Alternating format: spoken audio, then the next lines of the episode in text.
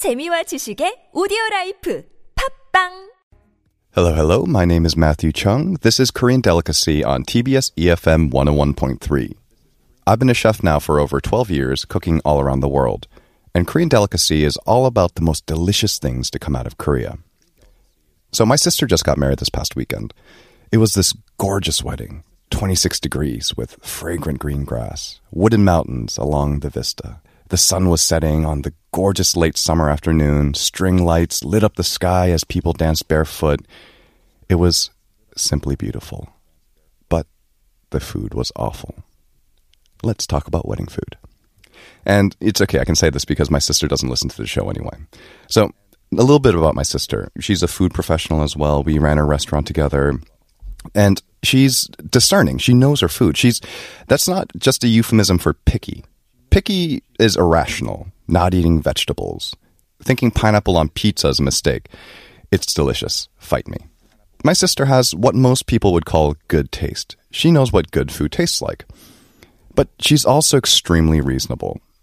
She knew to get the food that she would want to eat at her wedding, she would have to pay an amount of money most people would describe as disgusting. I, I, I was talking to my wife the other day about flying first class. She was telling me about her friend who was traveling nearly every week for work and how she decided one day to upgrade to a first class ticket with all the miles she had accrued. First time in her life. And she realized that there are two types of people who flew first class. You either flew it all the time, or you were like her, a normal person taking a peek behind the curtain. After this experience, she said she would never fly first class again. And so the reason for this is because, short of be- somehow becoming one of the top 10 richest people in your zip code, and, you know, once you become this wealthy, flying first class, it becomes your new normal. Other than this situation, flying first class as a splurge doesn't really make too much sense. You're probably paying upwards of what, 10,000 US dollars? And what do you get out of it? You get a meal that you'd pay 45 bucks for on the ground and the privilege to lie down. $10,000 to splurge becomes so much more interesting on land rather than in the sky normal everyday living somehow becomes a hundred times more expensive. And wedding food is like this. Normal delicious food, it's abundant and cheap in Korea. Special wedding food somehow becomes very expensive for something that is something otherwise very common in an everyday setting. Paying, you know, for your guests to have steak. And then all of a sudden it becomes 200,000 won a head don't think it makes too much sense. So then, what is delicious Korean wedding food? So here in Korea, you, there are a number of ways that food is presented at a wedding. There's, you know, the the course style. So you know, one course comes after the other, and this is something that you'll generally tend to find at the more expensive hotels. And it can be Korean, but sometimes it's Western, and sometimes it's even Chinese. You have to keep this in mind too. Korean weddings have hundreds of guests. My own wedding had 150 and was considered tiny. There was so much fighting over the guest list. It, it, it, this was the hardest thing to do because so many people, you can invite upwards to 500 guests to your wedding. And part of this is because there is this culture of inviting everyone you know. Your parents, you are expected oftentimes, depending on where you work, to invite everyone, all of your coworkers at your place of work. And so the guest lists uh, start to become very large. So if you're really, really lucky, you have the course style, you have the buffet style. If you're really lucky, you might end up having a sort of family style traditional meal. And this is kind of a compromise between the two. It's not a full on buffet, but the area is divided into tables of six to 12, and each table has their own family meal sort of setup. They'll have a grill or a hot pot for a and then everyone has their own soup and rice and then noodles. But by and large, the most common way that food is served in weddings here in Korea is as buffets. And here's the thing what you have to be looking out for is the Korean items, the traditional Korean items for special occasions that are meant to sit out, enjoyed at room temperature. Center your strategy, your buffet strategy around these foods that are engineered to sit out. So you have things like chon and kimbap, kimbap is the rice rolls. They're wrapped in seaweed. And chon, they're oftentimes different little bite-sized morsels of vegetables, meat, and seafood that are coated in flour and egg, and then they're pan-fried. both of these are kind of quintessential room temperature foods. I would argue that a lot of chan is actually better at room temperature. And kimbap, it's the sandwich of Korea. You know, you, you as a kid, say you, you go out for a school outing, what does your mom pack you? She packs you kimbap. A, a ham and cheese kimbap is the ham and cheese sandwich of Korea. And another dish is japchae. They're these glass noodles and they're sauteed.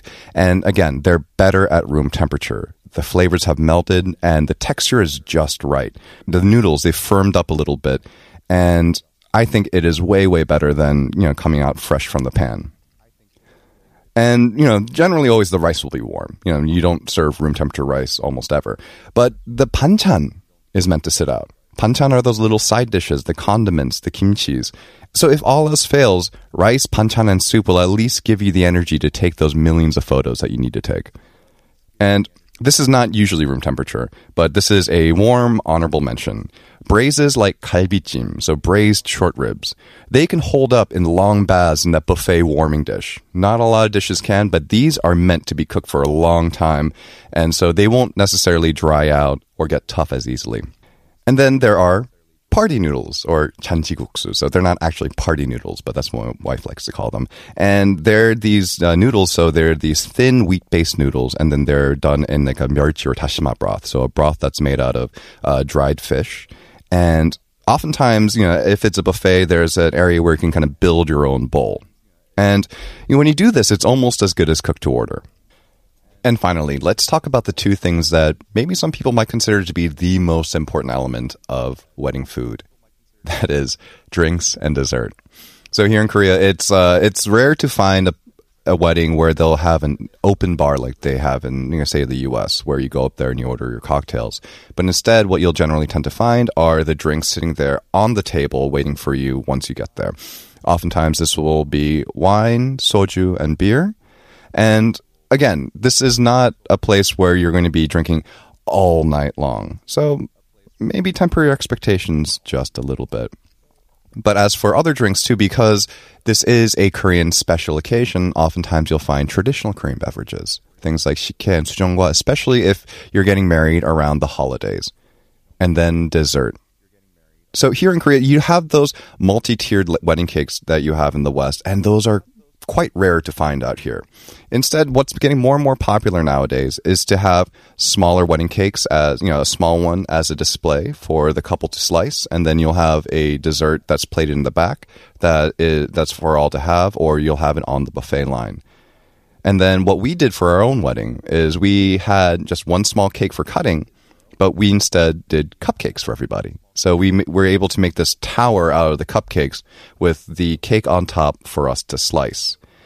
And then finally, you have the traditional Korean desserts as well. You have things like dok, which is rice cake. And I've been trying for years to come up with a better word for this rather than rice cake because it's not quite a cake. And I think it just gives you the wrong image in your mind. Rice paste? No, I'll, I'll keep trying.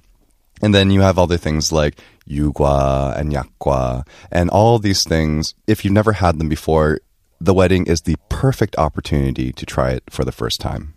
So these are some of those dishes that you really want to be looking for at a Korean style wedding. And you know, speaking of weddings, let's give you a little I want to give you a little bit of information of weddings in general. So here's some things to know. So unlike weddings in the West, Korean weddings don't go all day, so you don't have that reception at the end that you're that you want to you know dance all night drinking champagne, or you know it's not like say like a, a Greek wedding that goes on for three days. These generally wrap up in two hours or so. So don't you know when you're there, don't prepare for you know you don't have to bring a sleeping bag. Let's put it that way. And the other thing too is wedding gifts. They're traditionally in the form of cash. And I, a lot of visitors to Korea, they find this strange. It's weird, yes, but once you realize how much time it saves, you get over it quick. I don't know. So, uh, th- however, this may change in the future. This uh, this culture of giving cash, and so this is only just really scratching the surface of weddings. And I think I want to do we want to do an episode in the future where we talk about weddings from the bride and groom's point of view. But today we're talking about them as a guest. So when you go, you know, expect there to be a lot of food, a lot of people, And don't try to get it all because it won't necessarily all be good. But with what we've told you today, hopefully you'll be able to go out there and sniff out those little gems, those things, and fill your plate up with the things that are truly delicious. Right now, it's wedding season because the peak of summer has passed. You know, people generally tend to avoid the really, really hot season, you know, so uh, late July, all of August. And so weddings really start to kick off again in uh, you know, mid to late September. So now that, you know, if you're an adult of legal voting age, chances are you'll be invited to at least one this autumn. So I want to thank you all for listening. This has been Korean Delicacy. Check out our Instagram at superradio101.3 and please send any episode requests to superradio101.3 at gmail.com. I've been your host, Matthew Chung, and thank you for tuning in to TBS EFM 101.3.